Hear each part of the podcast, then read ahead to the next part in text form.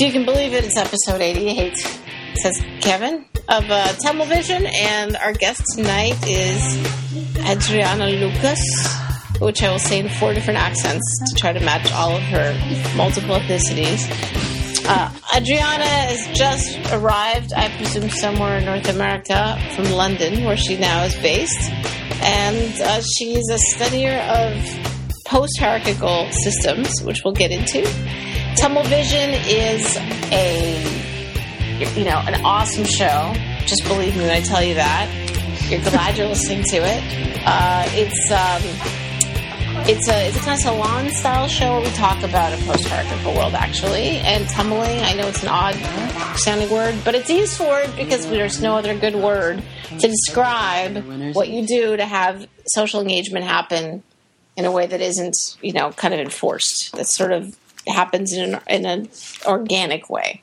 So tummeling is this very old Yiddish word. It means someone who makes noise, and it was someone who's uh, hired to entertain at weddings and parties to get people to dance. So it's about getting people involved and bringing them together. So we look at uh, tech business and culture in this sort of post-hierarchical world. If like if you're looking at Occupy Wall Street and you're like they have no message, they make no sense. Listen to a few of our episodes; it might start making more sense to you. Uh, Okay. that's what I have to say about TummelVision. I'm your host, Heather Gold, with your other hosts joining me. I'm in Toronto, and joining me are our other co hosts, Deb Schultz. And we're always in different places in the world. Deb, where are you tonight? I am I am actually in San Francisco tonight. Hmm. home base Home base on my couch. I will be- comfy. on a couch. I will be joining you soon. I'll be getting in a car Sunday driving to San Francisco. Yay! And Kevin, Marks. Also, with with Adriana, yeah. Yeah, sitting Where- next real live, Kevin. Really? Where are you, Kevin? We're, we're in Palo Alto. We're, we're in uh, a hotel in Palo Alto where they're staying for the conference. So, And which conference? oh, no, Oh, it's, no. no, it's a it's a it's a private event, so it's not a conference. Huh. Anyway, Just, just here to. Oh, wow. It's off the radar. private event. Uh, does it does it start with the letter F and end with the letter O? no, All right. Uh, so first, let's get this piece of business out of the way. People listening, I would ask you to, if you like the show, to go subscribe on iTunes, as many of you do, or in one of the other ways. We've got um, other ways to subscribe at tummelvision.tv. We also do a pre and post show. And if you listen live, just Thursdays at uh, eight o'clock uh, Eastern Standard Time, usually nine o'clock Eastern Standard Time. 9 p.m. Am I getting that correct? My time zones are getting confused. yes, You 9 p.m. are EST. correct. 9 p.m. Eastern Standard Time, 6 p.m. PST. Then you get to be part of that, and you get to be like part of the home crew. So that's the story. We want to thank our sponsor, Hover, domain name hoster, domain name registrar. If you are looking for a place to transfer your domains that will not annoy the crap out of you or support people who like to shoot elephants in the head with a gun, like GoDaddy, Hover is a good option. In fact, Hover's a pretty awesome option. We just use them ourselves. And they were awesome. It was like pretty easy. We called a person on the phone, they took care of it. Are we still connected? Yes. Yes. Awesome. Okay, good. You know, that's the thing about internet. Sometimes you need to know, because we're talking via the internet for the show, you need a little feedback to know. If the connection's too good, you can get suspicious. It's true. we talked about that in a previous show. There is no way to know the other person is there and listening.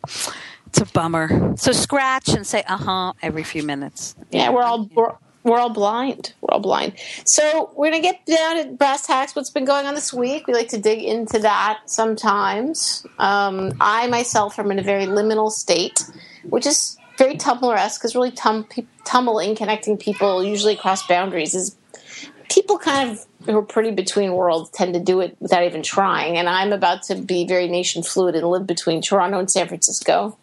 So I've got bags all over the place. I've been giving away and getting rid of almost everything I own, which has been really interesting experience.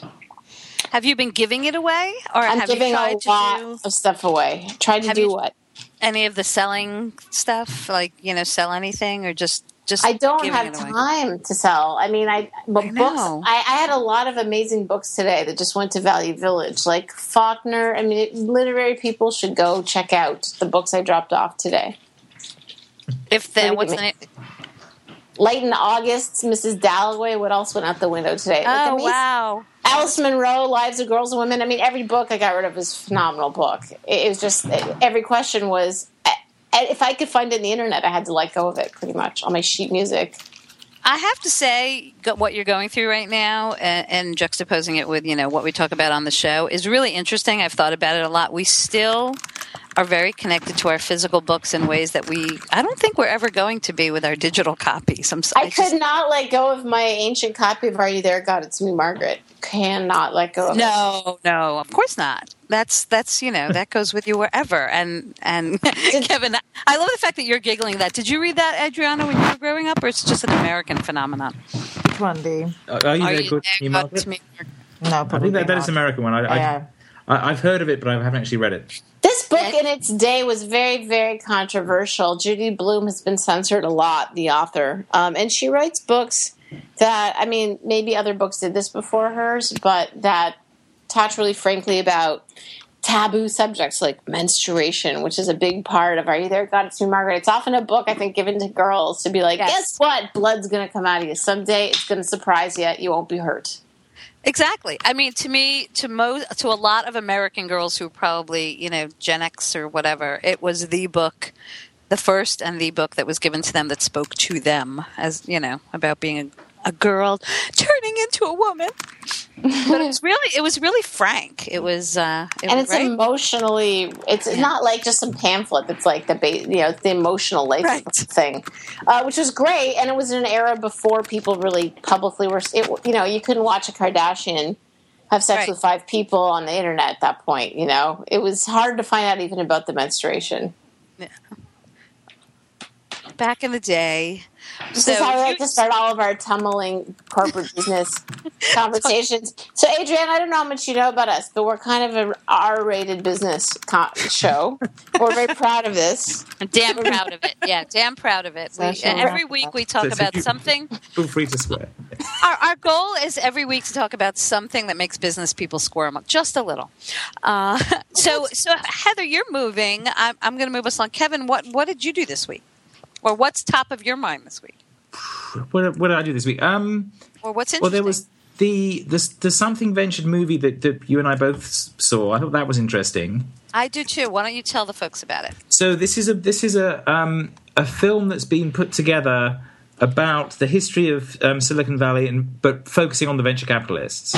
Um, but it does go, you know, it starts with the invention of the transistor and all the companies that were formed from that, and how they were funded, and then it sort of walks the story through to the present day.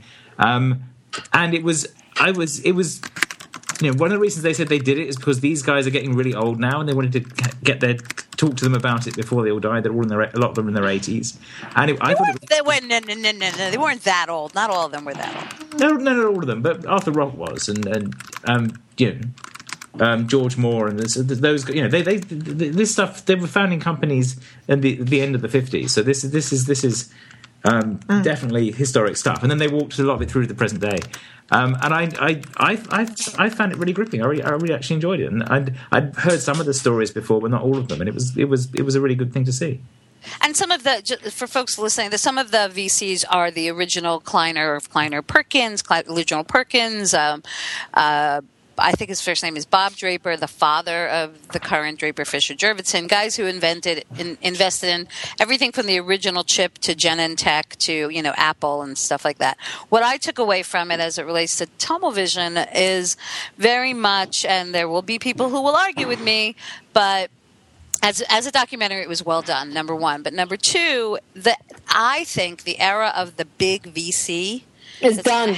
Is yes is over. I mean, I don't not in the internet space. Not to say I because I can't speak to biotech and things that need heavy infrastructure and green tech and things like that. But that concept of having that big, huge, freaking billion dollar, zillion billion dollar payout off of you know Intel or well maybe maybe that's a bad example off of Apple or something like that. I think it's done.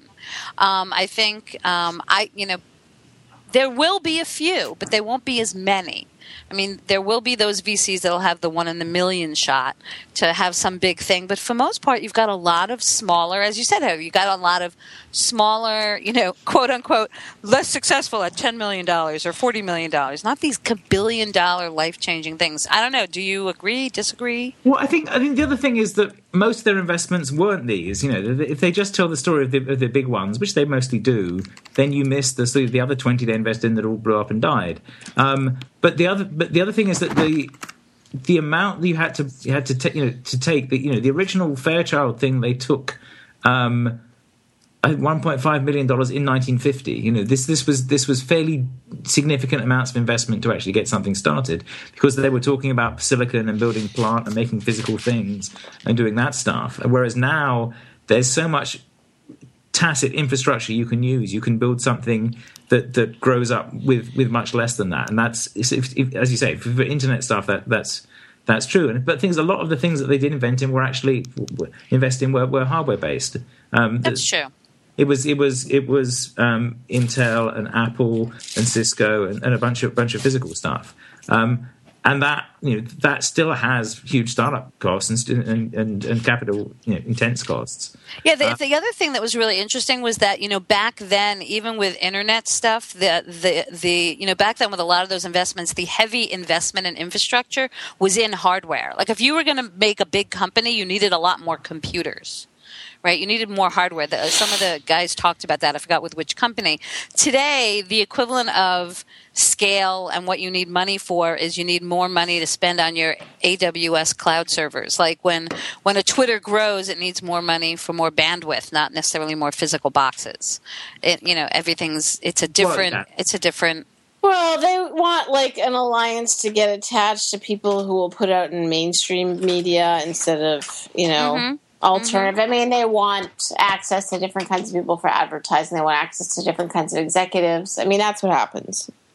Right. I mean, you, that's the argument the VCs always make that it's about their network. I just, I just viewed it as that golden age, sort of as I'm referring to it, of that of that kind of VC with the twenty, you know, with the gazillion billion dollars yeah. under advi- advisement is is probably limited. We could say dead to be dramatic, but but I would say limited unless but we're going the, into. The, the thing was that, that they weren't. Yeah, Wait, Adriana, go. Sorry, uh, go ahead. Go ahead, Kevin. I want to hear what Adriana thinks about it. Oh yes. Do you want me to comment on this? Okay, yes. I do. we we do.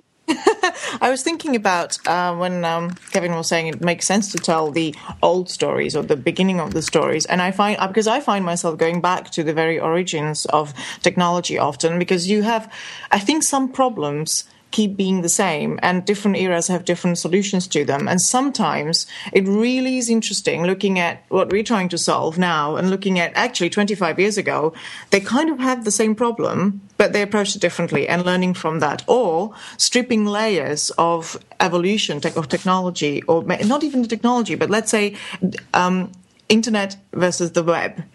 Internet is a very different creature to the web Mm. Uh, and lots of people merge the two. So it's actually good to go to the beginning and tell the story so people understand that the two are very different creatures. And I, I find that myself, even it's sort of divergent almost for me. Internet is one thing, is going different direction to some of the some of the ecosystem that the web enables. Um, well, it's to see that we get a lot of layers that yeah. assume the previous thing was there. So exactly. We can assume that chips were there. We could assume that. And they have different purposes. Yeah. So, internet infrastructure, the web is this whole different creature. And one of the things that um, I'm starting to realize more and more when I do the, the research is how the internet is still the network of a certain kind, the web isn't. Mm. And it wasn't necessarily conceived that way. So it's not a failing. It just isn't. It's a very different type of organization. Um, and it exhibits some of those distributed features in as much as it's based in the internet in environment. Right. But it's not, it's a very different thing. So without trying to rudely take it somewhere else, um, I find the old tech stories far, far more interesting and helpful to what I'm doing than any of the modern stuff. Hmm, that's interesting. Well, I mean, the other thing this week was the um, the continuing thread around um, SOPA, the Stop Online Piracy Act, um, and there were a couple of events around that. One one was um, an event at, at uh, Stanford Law School last night that, that I went along to. That was a um, it wasn't really a debate; it was more of a panel saying why this thing was a terrible idea. Um, and at the end, some people from Paramount got up and said, "Well, how about our side of the story?" and got roundly stomped on.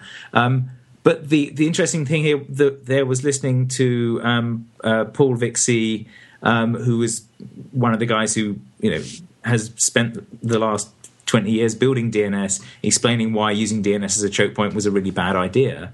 Um, Kevin, Kevin, you want to explain DNS? Especially in the light of the SOPA bill in okay, I will, I will, Congress right. I will give, you, give you my understanding of DNS and you know. Um, well, or, or or explain SOPA in the context so, of well, so, what's going so I'll explain DNS first. So the idea of DNS is um, it, it stands for Directory Name Services, and the um, when you type a URL into a browser or an email address or anything like that, that textual string actually has to be resolved to the address of the computer you're trying to get to. Um, and DNS is the way that does that, and it does it by first stripping off the thing on the end, the .com, the, you know, the .uk, whatever, and looking, asking that um, and then saying, okay, here's the next piece of that, resolve that, and then working through a chain of these. Um, so there are these root name servers that that own those, and then there, in between that, there are a set of recursive name servers that are provided by other people, including ISPs, um, you know, the wireless cafe you're using, whatever, that, that cache different pieces of this. So when you ask the question, you know, where is TummelVision.tv, it works its way through a series of these till it finds the true answer, works its way back again. So when our site went down because we were moving between domains, this was the thing we had to fix. Um, and so we would. The, the And he question, means, and by our site, Kevin means tummelvision.tv. It went down. We're just going to own up to that. well, what happened was that our DNS provider- Thankfully, one of our listeners let us know. so so you know basically and this is this is part of the problem with the web is that um, th- there is this you know it's not quite a single point of failure but it's a sort of a possible failure more Yeah. centralized than the original nature yes. of it. Yeah. and you have to and you have to you know pay somebody to, to be your name name server um, and they normally charge you by the year and our, our two years were up with TummelVision um, and so we moved it to the new provider but then that means that we've got to move a whole bunch of database entries from one place to another and then they've got to propagate out into the net to all these intermediate um, recursive name servers that cache them so it takes a while for everyone to realize that we've moved, in effect. Um, and then we have to go into that place that is now resolving it for us and point it at where the server actually is. And the, the irony for us was that um, we'd forgotten where the server was because it had been set up by somebody else.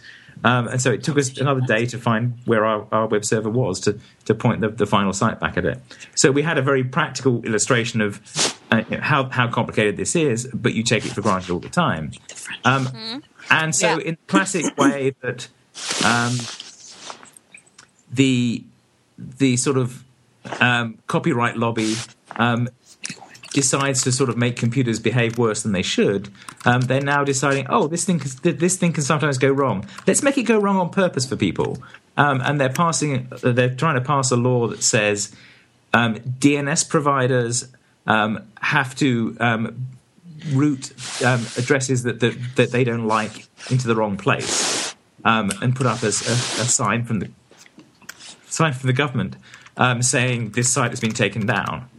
Um, and that that's you know this is this is the SOPA law that's passing through um, the House and the Protect IP law that's passing through the Senate, um, and is basically um, mandating a whole bunch of actions on the internet um, that on the on the sort of infrastructure of the internet at the behest of um, copyright people by accusation, without actual having to offer proof, without due process, without having to bring a judge in. Um, there's another set that can be done by the attorney general, um, and that's they've been doing that for the .com domain. And there was an example today um, that um, they finally gave back the domain of a site they they'd taken down by mistake after a year After a So- year? after a year, they they they they picked a bunch of sites that they said were hosting pirated software. One of these was a blog that was a, a, a well-known hip hop blog, and all the songs it was hosting, it would pointed to, had been sent to them by the record labels because it was such a good way to get the word out. Sorry. And then you know they said, "Oh, this hosting," and they took and they the government took it down. they, the lawyer said, "Well, why? You know, there's there's due process here. What happened?" And they stalled them for a year, even though they were supposed to respond within 30 days. And then finally, um, Anyway, I, I hate to interrupt this incredibly good, Come on. Uh, but I am conscious of how much of Adriana's times we, time we have around. So we No, understand this Jen. is fascinating. I'm learning so much. No, I mean uh, Kevin could talk for five hours, and we'd all know more, a lot more about the internet. That's for sure. it's a thing. But Yeah, I but- mean, the, the thing to take away is that if people are interested in understanding SOPA, they can go to EFF and go online. And the reason it's important is that you need to understand that the government getting into sort of what's okay or not on the web has you know might have ethical issues on the one hand of freedom of speech but it also has very practical issues meaning we all know that there's just no way the government can work as fast it can work on internet time and so by them sticking their fingers in there a year is just unacceptable um, for a review process. Even 30 days is unacceptable. We were down with our site for three days, and that's unacceptable. So, yeah, well, there's going to be a lot more down if this um, passes. I, guess, okay. I, I was part of this first group of Net Coalition people who went to lobby in DC, and what I guess what I would say, just to bring the conversation back to where I'd like to go with Adriana, is that um, you know, spending even one day in DC with 10 other people who do really disruptive funding and, and running of companies, including David Ulevich, who runs OpenDNS, and Fred Wilson, who's well known VC, who's invested in Twitter and Foursquare, and a bunch of other people. I mean, they're all pretty disruptively minded people. Um, it was pretty obvious to all of us very quickly that this place runs, it's like if you wanted to go. It, it's open for disruption. It clearly doesn't work terribly well. I mean, it was just one of those things where, like, hmm, this whole thing could have a redo. That none of this stuff worked. Like the user experience of it is insane. The lobbyists are necessary because they've studied all of these acronyms and so on to kind of navigate you through, literally through the bowels of the buildings to know where to walk and where to go. Your time's very tight and it's pretty relational who you're talking to, and of course, none of them understand anything they're voting on. At Least of all, the internet it was very clear there's no understanding of how the internet works because it was highly entertaining to be in these meetings with these Congress people, their staffs, and half the time they'd say something about DNS, and then David Ulevich would be like, "There, well, hmm, I actually know something about DNS," and then it was like that Marshall McLuhan moment in Annie Hall, you know, where Woody Allen pulls. You know, some guys kind of mouthing That's off about great. Marshall Yeah, McLuhan. exactly. And then Woody Allen's character says, "Oh, I happen to have Marshall McLuhan right here," uh, and that was sort of what it was like over and over again. Um, and, for- ex- and yep, go ahead. A- anyway, just so the idea is that once you have a system that's well known, it's that tends up to be pretty hierarchical, and I don't think that American political life was originally designed. They didn't think, I think, that the Congress was going to be as hierarchical as it is, but it seemed pretty much that way to me, um, and pretty much about money. That because we were in meetings where they would one guy literally said, you know, I'll be in Silicon Valley soon, and you can bring your checkbooks. Yeah, because you've got to support my campaign. So if Right. you guys are So- interested, for so show they- listeners, for show listeners, if they're interested in this topic, we're actually having Alex Howard on next week. Did you? Yeah, we'll go. We'll go. He'll we'll go. incredible. We'll go more into it, but but just in general, um, Adriana, your interest seems to have have been you know philosophically and I guess practically drawn to what's not working about hierarchical systems. And I, know for me, I don't really see a big this show. We don't really see a big difference between culture, politics, and business. Once you start tummeling, everything's kind of flattened out, and they all we're in this big transition from these very hierarchical systems to navigating how to work in ones that aren't. Um, that's what seems to me like has been happening. Is that is that what drove your interest in studying how the systems that are hierarchical work, and how do you see um, politically? I don't know how much you look at North American politics, but it it just looked to me like the my sense of how it was ripe for disruption is something that feels uh, very insider. Like very small number of people have knowledge about how to really navigate it. Uh, very out of distance and out of touch between people doing stuff and the people they're supposed to be theoretically the story they would tell about who they're accountable to, but the reality of who they're accountable to seemed very different and like a very much smaller number of people. It didn't. It seemed like you could influence it. Like all these people were thrilled we showed up. Like, oh my god, you're here. We're learning all this stuff. Uh, but at the same time, the only way they were going, it was clear that they were going to have influence from it was to spend quite a bit of money to have constant presence there, constantly Right. talking to them with lots of people. Because by the time we got to them, the MPAA, which wrote the bill, uh, the movie business, had already visited 435 Congress people. So, I mean, I'm just going to those details to say here's an example of a way a system's working. And if you can kind of cut between a general population and the stated goal of this the institution, you can help disrupt a business, and that's generally where startups operate. Is in that world. Is have you seen it happen in politics much? Or are you less interested in politics than in big businesses, where it seems like yes. you're yes, politics is something I, I have been involved in. The reason I started blogging was I was a political blogger back in 2001, and um, I got it out of my system eventually. so, you know, it's what 10 years of blogging does to you, actually. Um, uh, yeah, we all know. well, that was, I mean, something that, um, what's his name? Josh Mendelson said last night that was interesting was that um, we shouldn't necessarily be, be playing on the on their rule book of bringing money and lobbying that way. We should be playing on our rule book of providing information and connecting people um, um, more more more cheaply. Um, and that was, you know, the example of what's happened with SOPA was interesting on that. In that, because some of the some of the um, popular websites put links on it, like Tumblr put a link on their um, their user page saying this thing is happening, it'll hurt Tumblr. Please complain to Congress. They have had, you know, um, hundreds of thousands of calls and mm. millions of emails and things sent. I know. I got to put up the video I shot. I shot a video with Fred Wilson and Derek Parham, who wrote Google Apps, and we were like, "There's ten of us, and they've talked to all congressmen, but we have the internet." But the, but the question is, you know, how much they pay attention to that, and how much they need to look at the, the other the other pieces. Yeah. yeah.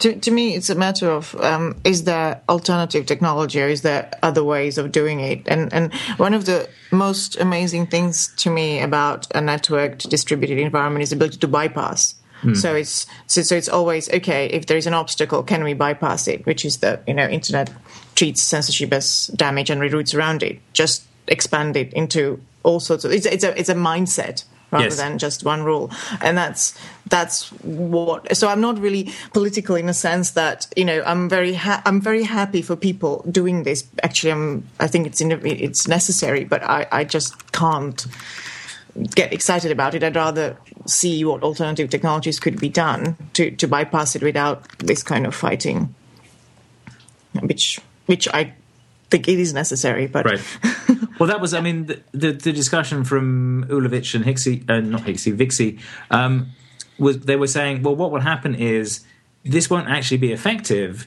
but what it will mean is people will start using alternative ways to find to, to resolve these names rather than the system we've built. Hopefully. Um, um, the the government saying we will overthrow the root um, and, and get rid of the signed certificates and, and, insist that people put these fake ones up will look like an, um, a man in the middle attack to anything that starts verifying certificates properly. Um, and then we will end up with these you know there will be alternative systems that people end up using, um, and that already exists. There's already a, a, pl- a, Firefox plugin that fixes it right at the app layer called Mafiafire that looks at the address you're typing in and looks if it's on the government blacklist and says no, you actually want this one. And there was a paper, I think, last week. Um, Ben Laurie was one mm. of the authors about um, certificate again um, non-distributed authorities of certif- certificate signing. Yes. So, so it, it's only a conceptual state yet, but again, that there is no central um, certificate authority, and it's it's every time. So, so each um, each website owner has to maintain a list of these. It's open. It's, so it's very demanding. It's not a practical solution yet, but it's interesting. There's more and more of these approaches. It's um, something that you said, something that you said that I don't want us to miss because it totally relates to what we talk about on the show often. Is you said it's sort of a state of mind, it's an emotional place, and what I've been seeing popping up over and over is that this sort of approach to the world as a networked infrastructure today and looking at things as connected is is really the difference. It's very often not the tools. And what I've noticed lately is a lot of people actually explicitly writing about it. I will put a link up in the site, but Joey Ito did an op-ed in the New York Times about, you know, the internet is a state of mind Brad Burnham, who's a VC who works with Fred Wilson, also talked about Right. understanding networked architecture is really about a place of being. It's a way. It's a. It's almost a, a code of how you view the world, and so it's it's interesting to hear you sort of mention it in passing. But it's a hmm. re, it is a very, I mean, because you can have all the tools in the world if you're a big company or government, they all have the ability to behave and be more networked but they don't. But they don't because you know very often they don't view the world through Well- that lens. Yeah, That's right? one of the things I'm. Um, it's exactly those kind of things that got me thinking. And the word network is probably one of the most used and abused words because different. Yeah. I would argue that when you mention the word network, different people understand different things and a different type of network. For example, I would I would wager that most people who don't experience an online sort of networked um, experience would think um, I call it bicycle wheel, hub and spokes. That's when you say Right. network. So I'm the center and there is my network. Then there are people who can get as far as, let's say, decentralized network, which is uh, lots of hubs with, um, you know, radiating um, sort of nodes around them. But I would, I, I would argue that very few people indeed could truly understand decentralized network, which is peer-to-peer distributed Right. network because it's not intuitive. It's not. It's not natural to, for human beings to think that way. And the reason I say such a strong statement is that. Uh, it's followed by another strong statement that human beings are ha- almost hardwired for hierarchy. No. We actually, and it's not a political statement. That's actually, Hey, that's spoken like a true. That's I'm actually from where? a where I, statement. It's something based. Wait, wait, wait, I can I can at least explain what I mean by that. Yes, Whether explain. people agree or not. Um, I talk about hierarchy, or I think about hierarchy as a as a system that um, where nodes uh, or units or individuals are connected only to superior or inferior level. There are no peer-to-peer connections. That is a very shortcut definition of a hierarchy. Um, not a political st- statement, not a mathematical statement. Let's say in graph theory, um, hierarchy is a DAG, distributed um, acyclical graph, and all, uh, sorry, directed acyclical graph Right. and all that. That's all relevant. But for this purpose, um, hierarchy is probably. Well, I hate hierarchies. Okay, there is an emotional uh, charge to my research, but I had to start thinking about why a hierarchy is so prevalent. And most of the explanations are soft, i.e., psychological, sociological, and anthropological. None of them are structural. None of them look at the environment and say, okay, how are things connected, organization structured so it influences us? And, and actually, if you think of graph theory, yes, it's the way things are connected. It's a mm. directed acyclical graph. So I was thinking, what is hierarchy good for? And actually, hierarchy is extremely efficient in distributing scarce resources. Yes. Yes. So, in a physical world where we are defined almost by scarcity all around us, we, we get naturally emerging hierarchy whether we like it or not, because that's the most efficient way of, of distributing scarce resources. Yes, it's a st- yeah, I know. For the purpose Um, of this hold conversation, on. It's the most efficient way, or it's the most beneficial to whoever gets a hold of the resource first. And Think those two things are not the same thing. No, no. So think of really a scarce resource. When you have, let's say, um, extreme situation, starvation, you have a limited amount of resources, or think about information as a resource. Um, let's say in a, in an army. When I think of scarce resources, I think available chicks to date. That's what I'm looking at. Okay, Okay. for me, it's small. Like, how many lesbians are there? 12 in the country? We're starting small numbers. We're saying, Time is a scarce resource. Yes, oh God, time. We went from concrete to whoa. Okay, I thought I was trying, trying to inject a little comedy into the show. No, it's So- good. It's good. So, like, into evolutionary psychology, if you talk about distribution of mating through hierarchy, that's the, the, you- there is a bunch of that as well. Yeah, it gets. But it I still want to understand. I still want us to really get into why is it more efficient to have a hierarchy and why is that? resource? Are we sure that's the right descriptor? What do you mean by efficient? Like, can you just describe what is happening? Because to me, efficient Yeah. is an evaluation word. Like, just describe what's happening. the very notion of efficiency is based on scarcity. because we think okay um, efficiency could be described as how do you distribute the given uh, resources to the largest number of people the fastest the most you know you can but it's always based around some constraint whether it's time, whether it's number of people, whether it's amounts, whatever. We don't actually have a definition or a concept of efficiency from abundance. Yeah, but but is it only about the scarcity, or is because to me, when I'm listening to me, let's give a concrete example. Mm-hmm. Turn of the century, the res- when the resource is something physical, I, I would I would posit that a physical resource versus a ephemeral like time or something very different. So when you had to get vegetables from California to New York No. at the turn of the century, a You want train, in the morning? right?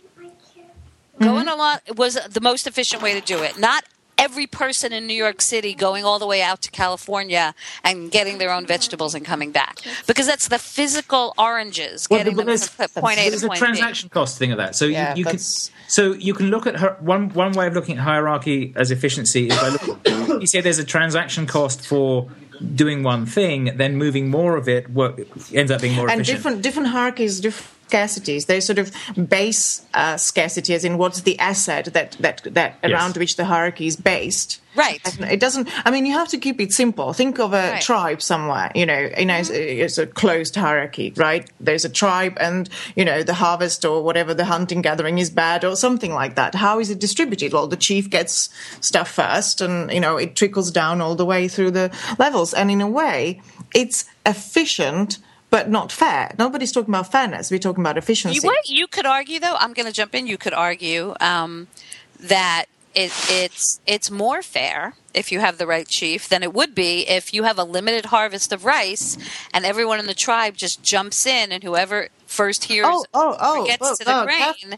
This is know, the number one fallacy when I talk about hierarchies and heterarchies. Um, Okay. The opposite of hierarchy is not chaos. No, no, no, no, no. That's the that's the. I mean, this is not. This is very common, by the way, in terms of most people have difficulty conceiving what the alternatives to hierarchy as an order. Hierarchy is not the only order yeah. there are there's i mean we already Yeah. have things like power law you know just to point at something that most people online already um, encountered power law is not a hierarchy it's ranking but it's not a hierarchy I found the same thing when I was in law school about property approaches theory and Locke. When people talked about other approaches to, uh, were taught other approaches to property, the emotional response from the average student was, most of them was insane. Like, no, there's Yes. like, like as though this one approach was all there ever was. And that to me is this weird religiosity around like, that's Yeah. to me where you really want to find where the assumptions are in the in the in the yeah we culture. do have it's those social places. economics. Well, so one of the one of the, you know one of the talking about the, the sort of the, the power distribution, what that maps to is what's known as a small world network. So instead of it being very structurally organized with one thing that fans out to two, that fans out to four, that fans out to eight, um, you have a set of local um, links and then a few long distance links that, that connect them. Um, and this is how you get the um, the six degrees of Kevin Bacon type structure of I can get information from here to there through a smaller number of links than I that I would have expected if I'd um, b- built it another way. Now the classic hierarchy is one way of solving that, Mm-hmm. but you end up routing routing up to the boss and up to the boss's boss and up to the boss's boss and then back down and back down and back down. Yes. Whereas the, the small world network says What? you can talk to the people nearby, but you will have some people that are long distance connections somewhere else, and they can then route it um, somewhere else around that. And that is, you know, that Yeah. is actually what the, the DNS routing looks like when you start doing that as well. Um, it's one of the things that maps to this, well, when it- which is one of the reasons it works. You you you're connected to your local ISP, and, and the caches are nearby, but some of those are connected to things that, that are that are, that are further away. And then above that, there is the hierarchy of the, the root things, but you very rarely get to those. Ah, okay. That's- that's the basic last resort. Interesting. That's interesting that you mentioned that. I, I want to know more about that later. But I'm actually looking at the layer below the DNS. I mean, I'm going all the way down to TCP/IP because that is a truly distributed kind of network. And I think Can you, can, sorry to interrupt, but can you, one of you explain TCP/IP in two tweets or shorter? Kevin next Okay. to me. Um, IP is Internet Protocol, and that's the, the simplest way of sending messages from one computer to another. You send one packet, it has an address on it that says this is going to computer number um, x.y.z.w from computer number a.b.c.d, um, and it is then routed across the internet through um, a network that understands bits of that, that routing and can get it part of the way there and then pass it on, and part of the way there, there and pass it on. So that's that's the IP part. The TCP part is a set of rules on top of that for trying to find when it, whether it got there or not and sending it if it if it drops one. So you can treat it as like, okay, I'm just copying this whole file over, and it will deal with the loss. The, the, bottom layer may get lost. It may route to the wrong place. It may not get there. Um, but you can cope with that and send another one, and it'll it'll deal with it and work it out. It's a genius design dealing with it's sort Yes. of a kind of hardwiring possibility of failure and dealing with that and overriding it. It's it's fantastic. But the reason I'm well, one of the reasons I'm interested in it is that I think it is a, a first um, distributed, truly distributed network um, that.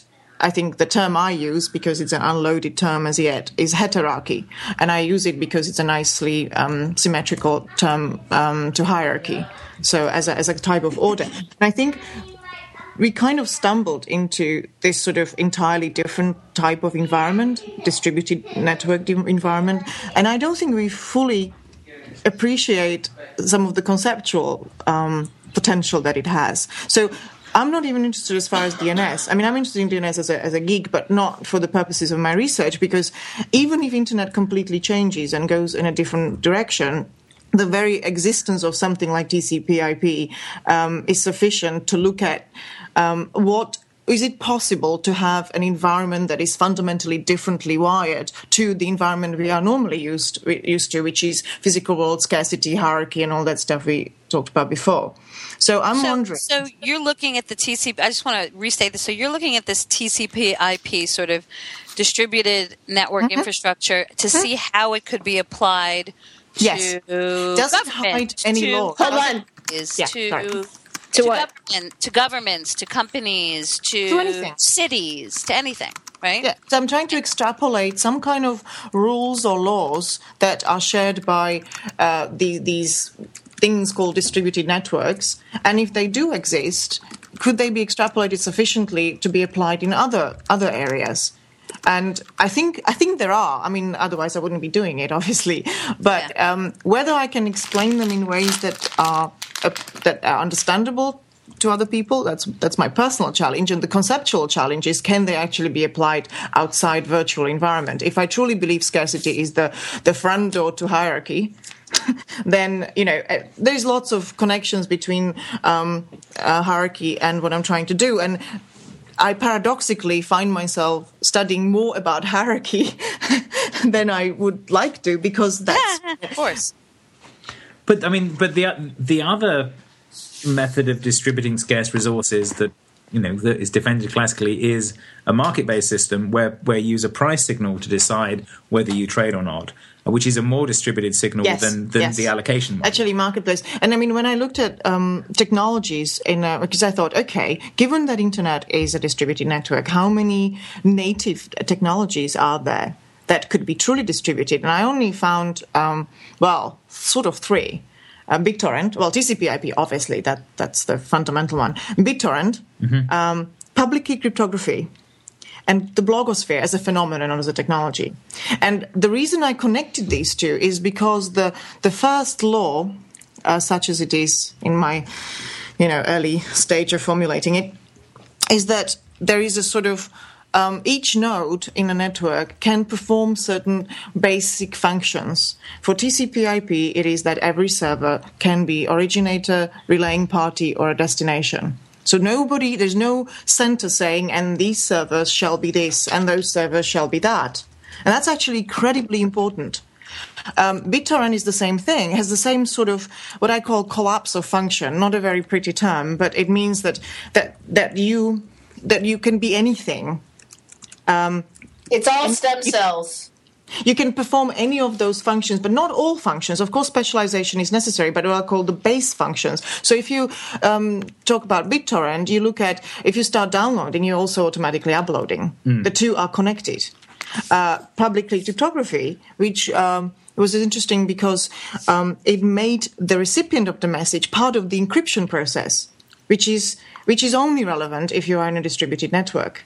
It wasn't ever necessary before because it, it just wasn't they needed that kind of um, intellectual somersault and and public and the and blogosphere what's interesting about what i sort of found there was that your audience are is also your distributors so Right, right. yeah Right. that's that's the that's the kind of distributed and and that's the rule number one if if the node in a network in a node, a node in a network doesn't have uh, ability to perform those base functions you will not be able to establish nor maintain the heterarchy there are other laws but this is the number one um, and and so so that I'm you're that at- you're yeah. that the participants Yes. are also I'm, I'm using the word participant Yeah. and so, so that you're the participant is also the distributor Yes. Uh, and it- that's just a, that's just an illustration of that law in this context. And my sixty-four million dollar question is that let's say I come up, you know, with, with sufficiently understandable formulation of these laws, will they ever be applicable outside the virtual world? I don't know. It's not. It may not be possible because of scarcity, because of the way um, things interact in the physical world. Though market was a good example of of a system or thing that operates, but but it's so fragile. That's the point. Well, but the thing is, well, the question is whether it's fr- fragile. There's um, the Hayekian idea is the distinction between a designed order and a spontaneous order. Yes. Um, and the designed order is is like the hierarchical distribution of saying you will get we do it this Yeah. way. The spontaneous order is if the structure is right, people will, will find this way of Ah, doing absolutely, but that's that the prop. The, yeah, the condition for that spontaneous order is also the st- the starting point or certain um, anchors or what I what I you know.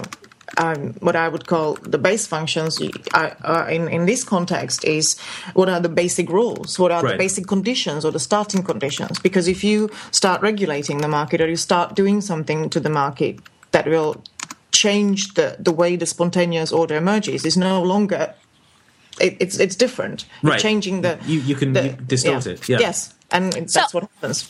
so But- but as you're again, looking it at has so, resilience. It will route around damage in the same way that the things do. Unless you Uh, uh, affect the very nature of that ability. Yes. Yeah. That's the point, and I think that's what's happening to some extent to the internet. Okay, so let's out. Can you, unless you affect the very nature of what?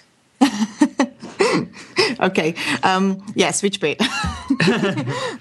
Well, so the other, I mean, Hold on, I want. Uh, I want to understand what you just said. Unless Okay. you, what was the last sentence? I didn't get it. Oh, I'm so sorry. Yes, unless unless because um, Kevin was making an absolutely relevant and important and true point about uh, there is resilience in these spontaneous orders.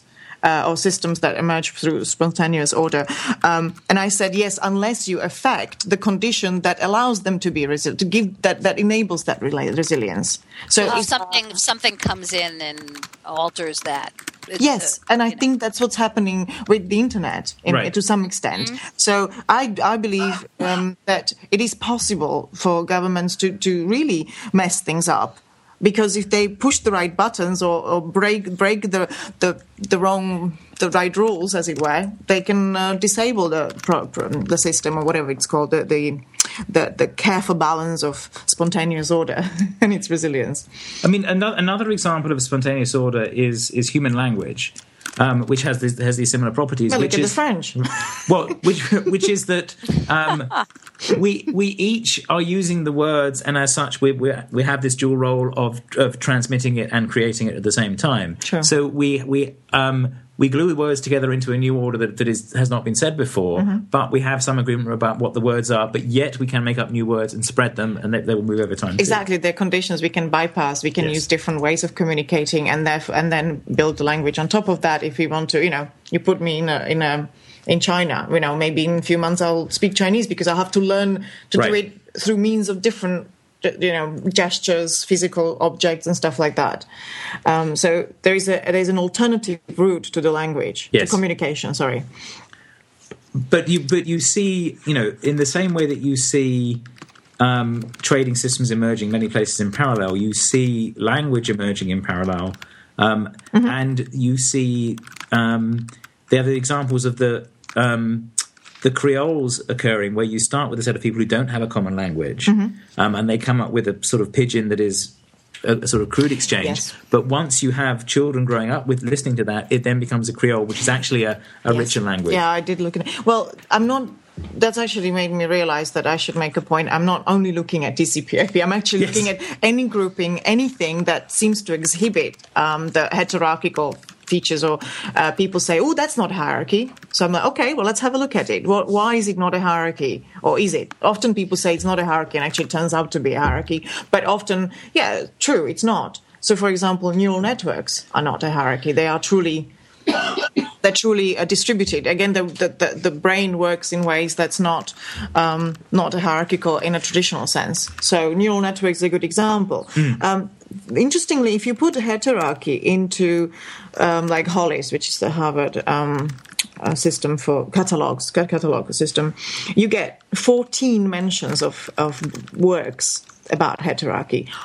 I would say all all of them are, um, are anthropology Yeah, yeah, sure. Right. example. Yes. So it was fascinating because I was expecting hundreds of you know things, paper systems theory, no anthropology, and a lot of it. And I looked into uh, because hunt, hunter gatherer society was somehow mentioned with with this sort of flat hierarchies, heterarchies, and I thought, ah, how interesting. Well, that's ultimate scarcity, isn't it?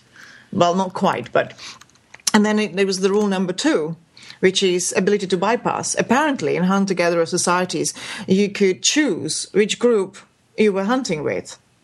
You could swap, we can switch groups. So it, it becomes harder for a leader of a group to maintain a, a purely or strictly hierarchical Right. uh, order if you can just go, well, thanks, I'll just go with the next lot. But but also, I mean, part of the um, the establishment of sort of deferred reciprocity comes from the hunter gatherer thing, which is that the deferred reciprocity thing is you fed me, I will Yeah. feed you later, Yeah. Yeah. Um, and that work fits with the hunter gatherer thing because you may not have a successful hunt that time. Yeah. You may have a very successful hunt and come back with more food you can And eat. And that moves it to the individual level again, to the level of the node. but it also again, me- yeah. helps means that we ended up with Yeah, mental- but you know, you know, Goodness. Kevin, once you're talking about people, yeah. you know, making Yeah, decisions with other people. Oh, yeah, but then- it, it always can I if I can finish this idea. It drives me nuts that people want to talk about how we're going to act like little machines and make these calculated, rational decisions about No, no, it's, it's- necessarily rational. The part of the thing is that a lot of these things are um, emotional because the emotions were the sort of mechanisms that we use to, to make the decision. Um, so the the, the, the sort of- emotion sometimes I would argue is not just the mechanism for making decision; it is the reason for it's the only. It is its own answer within itself. It's not a way to get to something else. It's its own reward often.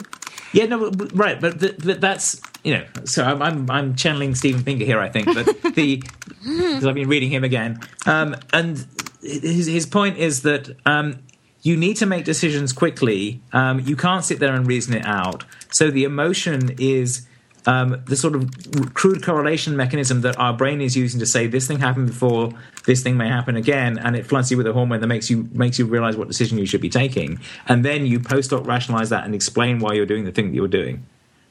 Right. So you're both in violent agreement. It's just one person thinks it's so one way of looking at it is that is that the human certain humans want to um, sort of believe that they're making a rational decision when in truth they're not. Yes, and and and, and part of it, you know, you have to be able to explain this to other people.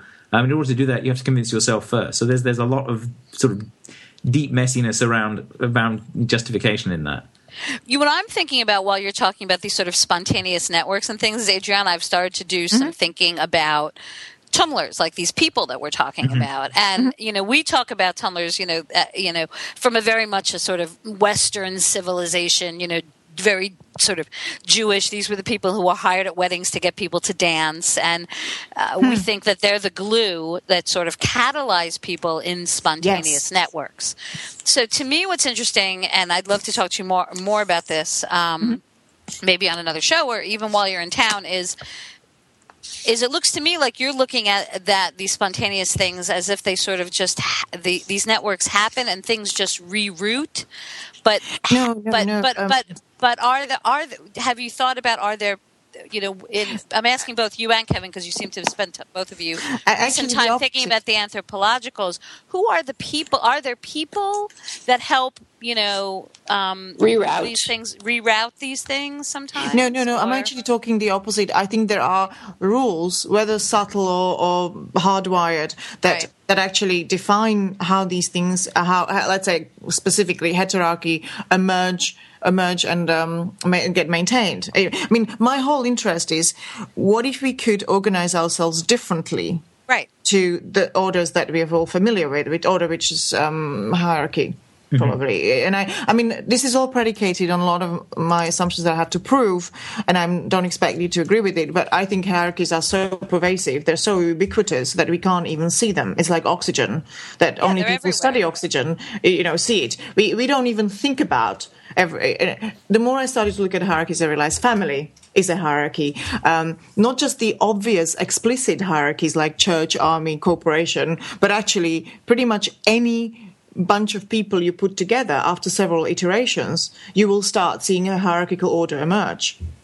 Whether you well, like it that's or why there's been so much. Yeah, but done. Adrian, if you looked at not at hierarchy, would you not see that emerge all the time? Also, Sorry, I, I, Sorry, like I coughed. Say that again. yes, that do was you the- not do you not also always see a hierarchy emerge? I mean, it, it- when No. you mean hierarchy, that's the trouble. I, I don't. I'm still I not only- clear on what you mean by hierarchy. You're saying all families turn out to be hierarchies. What does that mean to you? Someone's in charge of someone else? yeah to me uh, i think it's for me it's desirable to understand a potential alternative to hierarchy which i think i I, understand I'm saying I still don't understand your description of what hierarchy is. You, oh,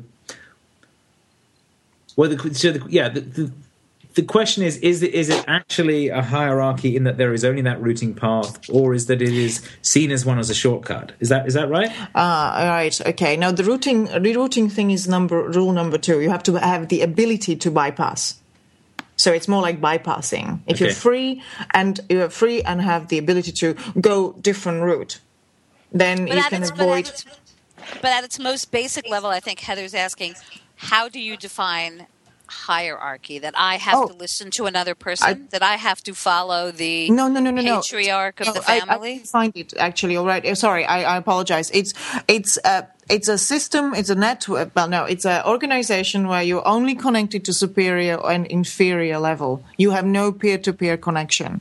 That is my shorthand definition of a hierarchy. Which means that you cannot deal with somebody on the same level as you. You have to go through a node above you, and then that gives you permission to deal with um, somebody on, on your level. You're And that- telling me that, that siblings don't get to give each other a hard time? Yeah, but you know what? Why has there been so much research done? I'm, I'm thinking about what you're saying, Adriana, because there's been a lot of research done on family order, on birth order. I've seen Right? that, and the problem to, for me is that that research is done against the background of that it's it's it's within the context of what I call the ubiquitous or pervasive hierarchy. It's that Right. sort of yeah.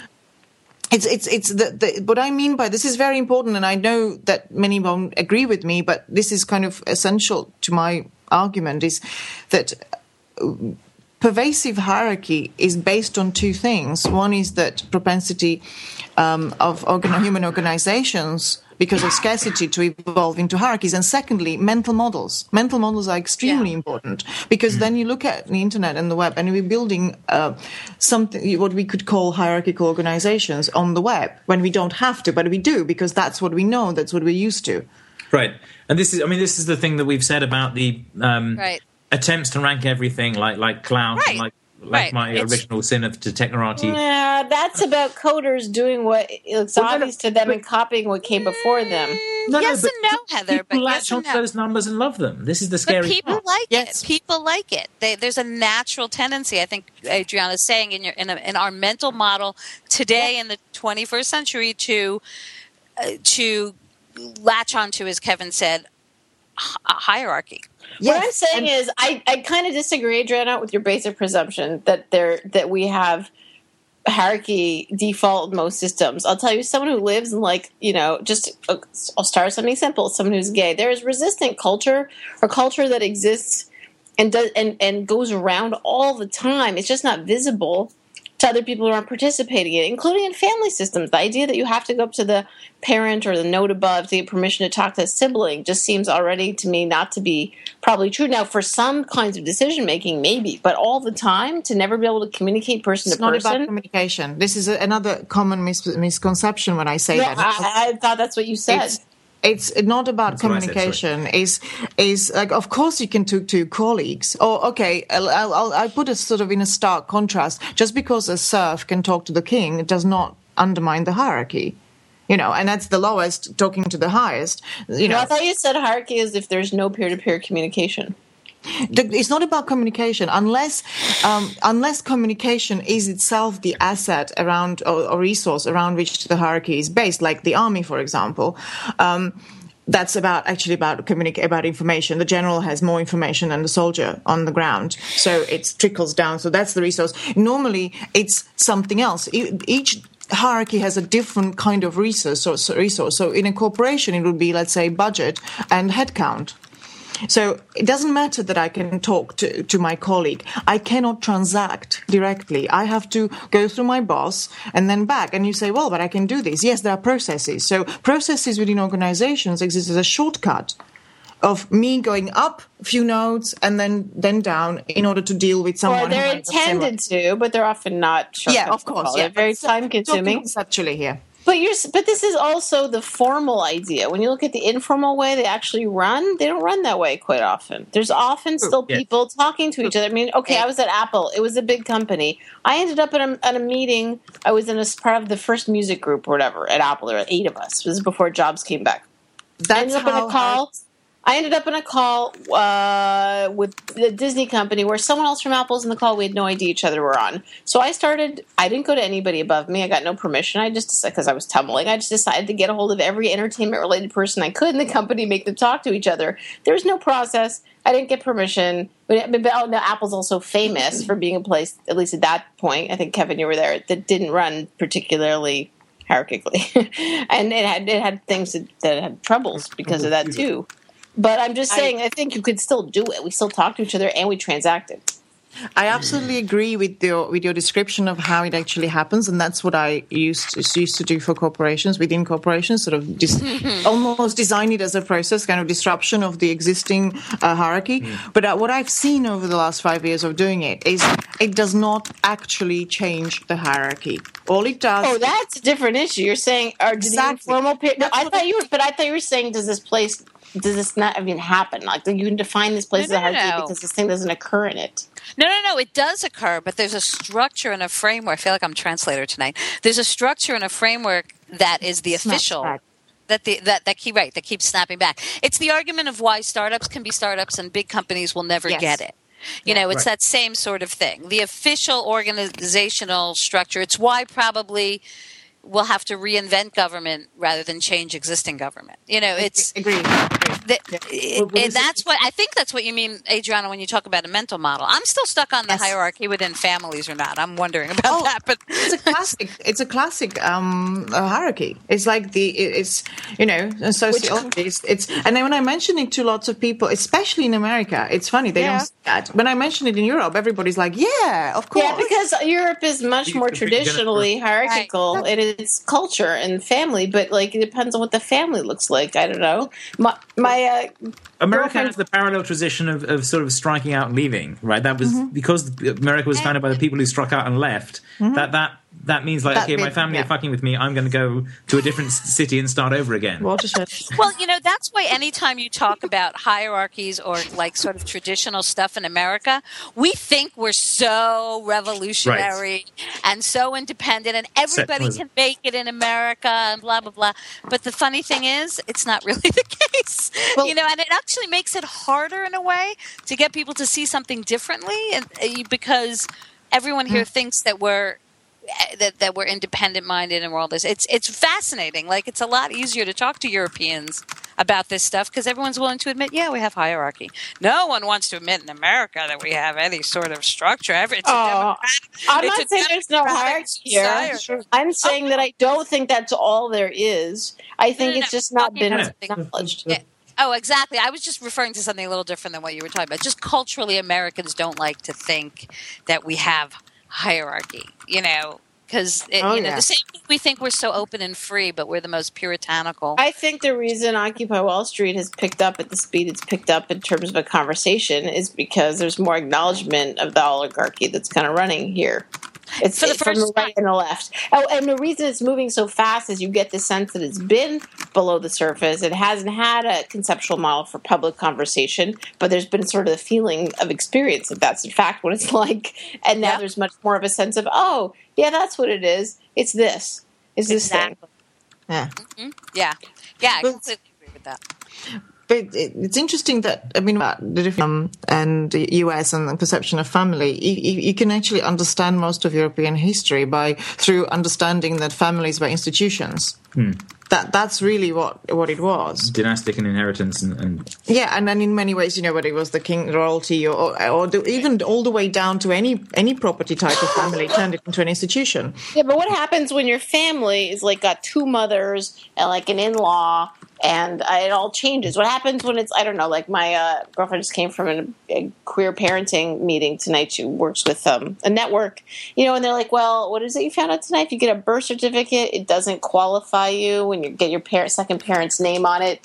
It you still it doesn't get considered proof of birth. So what happens when your family is like, yeah, we have a surrogate that gave birth to whoever got pregnant with this person, like we already have things that are making family look less hierarchical. Of course, the government and law can't keep up with it because that's the reality of how people are living.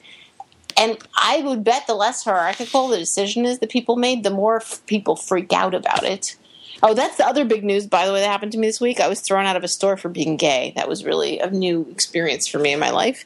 But it's I'm thinking of it because I'm I'm thinking of it hmm. in the context of what you're saying. Like when people don't move within what they supposedly think the order is, the supposed hierarchical order, which I mm-hmm. think actually happens all the time, people mm-hmm. freak out. Yeah, They freak out. yeah. Yes. they're uncomfortable. People are uncomfortable. That's right.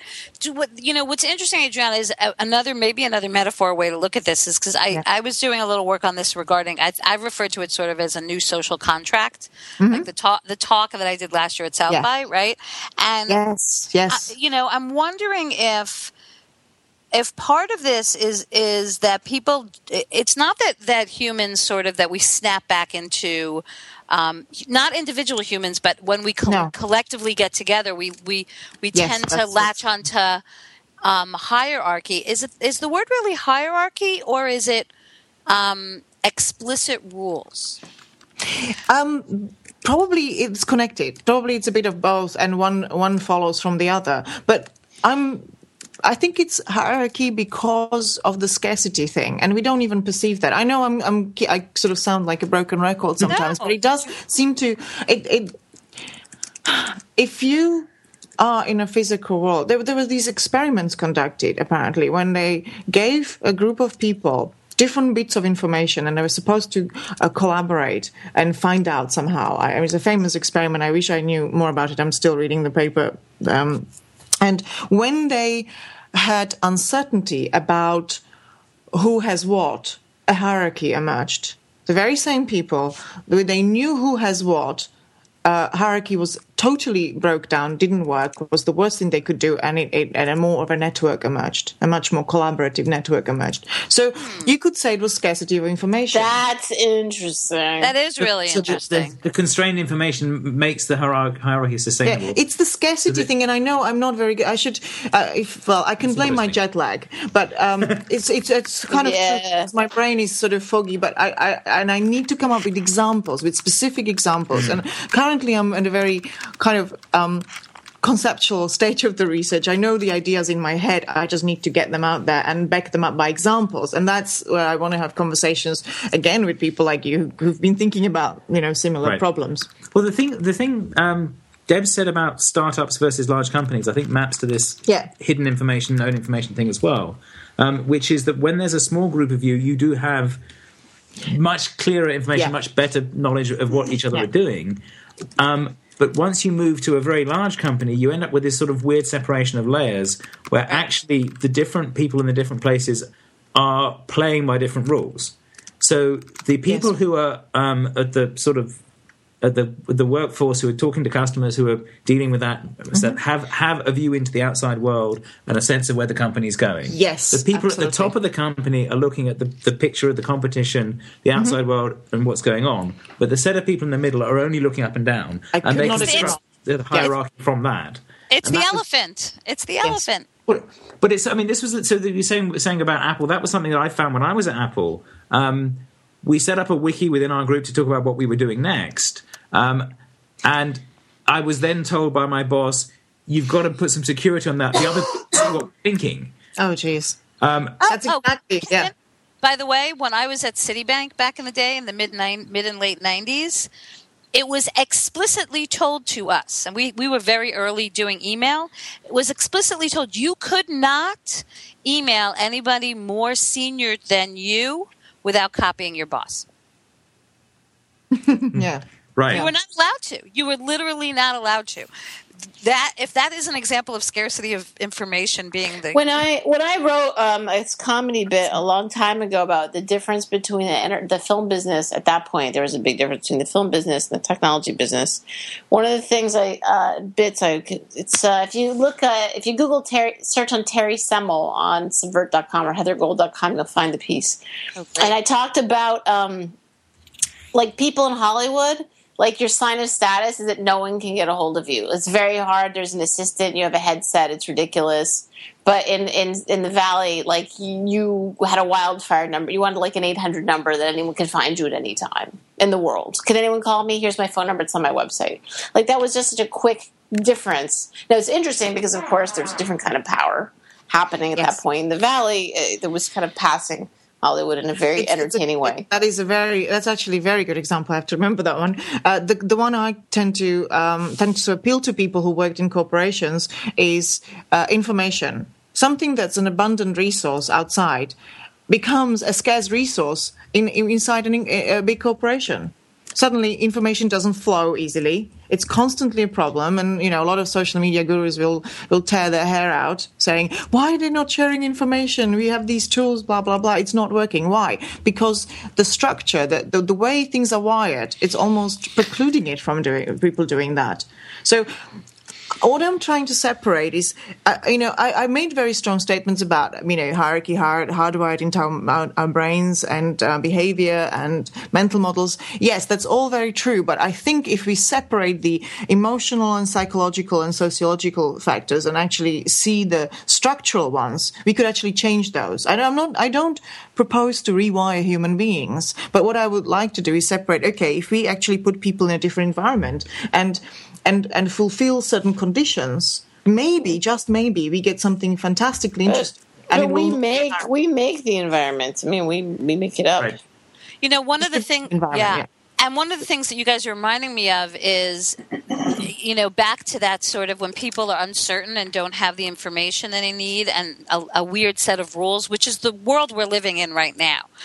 Um, Thomas Vander Wal, I, I forgot how he phrases this, but he does a really good job describing it as when the, in, in a, in a environment of shifting rules, people are vulnerable. When they feel vulnerable, they get uncomfortable.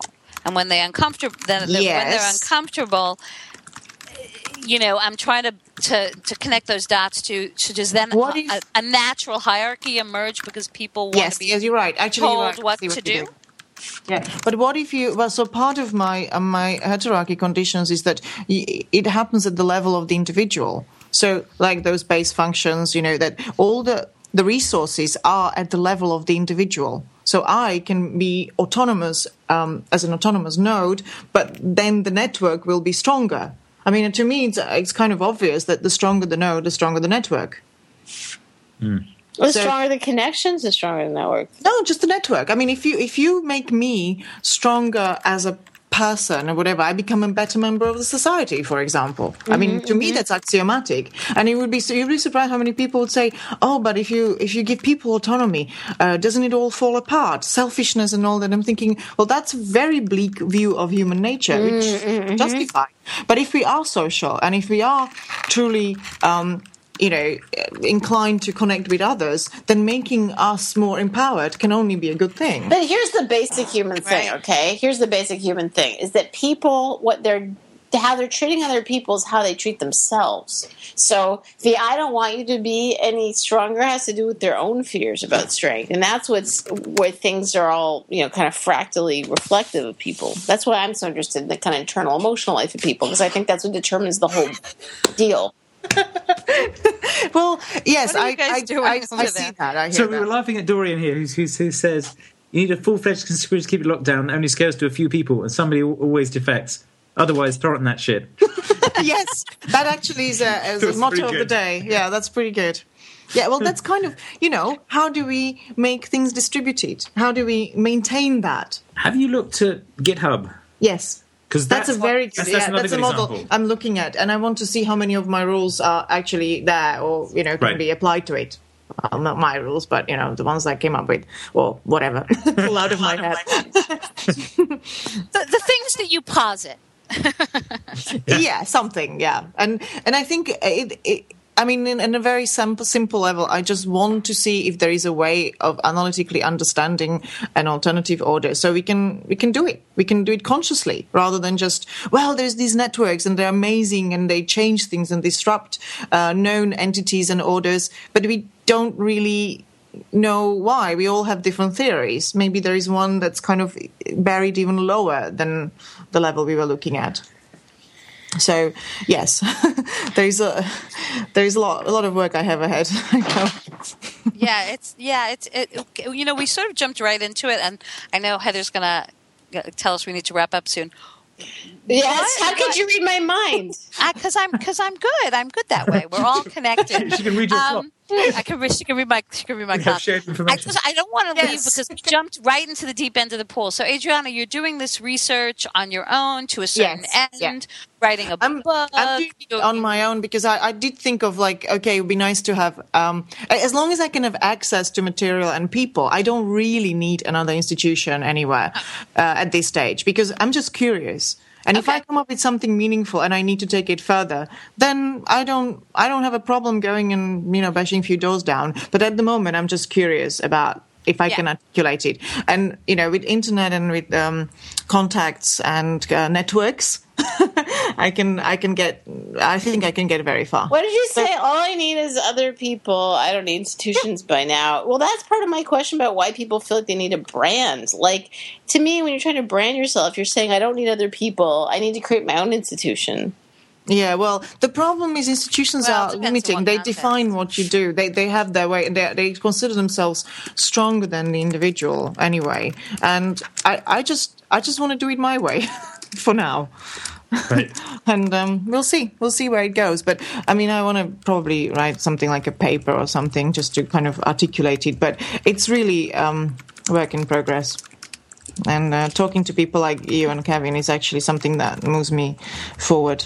Well, same So with thanks. mine. So we're going to talk more, honey, because this this is exactly what I've been noodling around with in my head as well. I, I, Cool. Excellent.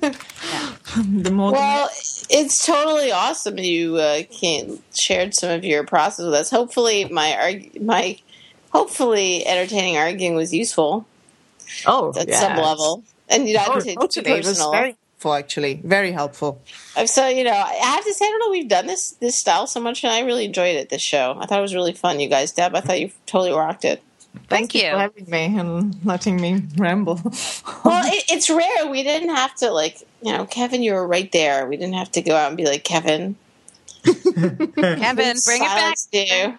Come back. that shit, yes. Yes. Come back to us. Well, it's. I think it gets at the heart of what we're interested in. It's such an interesting question to look at, and and really important. And and my from my experience with this SOPA thing, going to New York. I mean, going to DC, I, I got a bit of a glimpse of what you're saying about if we screw with the environment, the conditions, you can screw with what people do. I mean, one of the ways I describe tummeling is someone who performs. I do so. Just quickly at a, at a signing out. Yeah. Selfishly, Adriana, I do a lot of performing uh, and interactively. I started applying ideas about internet connection live with audiences about 10 years ago. Um, in part because I'm interested in some of the things we're talking because they just, and I found as I've sort of had a lot of investigations myself with other performers and my own work that a lot of what I'm doing, what I'm interested in how people do certain things is how you create conditions for something, not how you literally put it in place, but how you create conditions for it. how you're creating an environment in a room is very different than I got you to say a thing and I scripted it, right? Well, yeah. You're you're definitely breaking down mental models and possibly creating a structure that allows different things to emerge, right? That's tummeling. part of what's it's comfy, isn't it? exciting and part of what's exciting and moving i find for people performatively is this sort of these sort of emergent moments are very powerful they really give people a sense of meaning Yes. and participation and surprise and when you have a very uh, at least in entertainment the, the west anyway has a very like hyper structured repetitive predictable hyper predictable bunch of mm-hmm. stuff. So it's really amazing to have this moment of something that you really just didn't expect. That's really what's most engaging which is not conflict which is what, what the supposed hierarchical corporate entertainment systems have decided is the structure of story. You know all back to aristotle. It's all conflict. That's not what's engaging people. It's the unknown. Yes, hmm. you could say distributed is unpredictable by definition. that's why it's so engaging that's one of the main reasons in my opinion it's so engaging very clever, very good. I like this. That, that's why you That's- sit and look at the Twitter stream. Yes. That's yeah. So anyway, that's part of why I'm uh, talking about in the kind of tummeling, unpresenting stuff I'm I'm interested in. Uh, is that to have room for that, but you can't only have that if you're comfortable with what's uncertain, and that's Right. why artists and entrepreneurs are a lot of people I hang out with because the thing that artists and entrepreneurs really have in common is failure and uncertainty, right? And emotionally dealing with those things. Yeah, this That's well uh, said.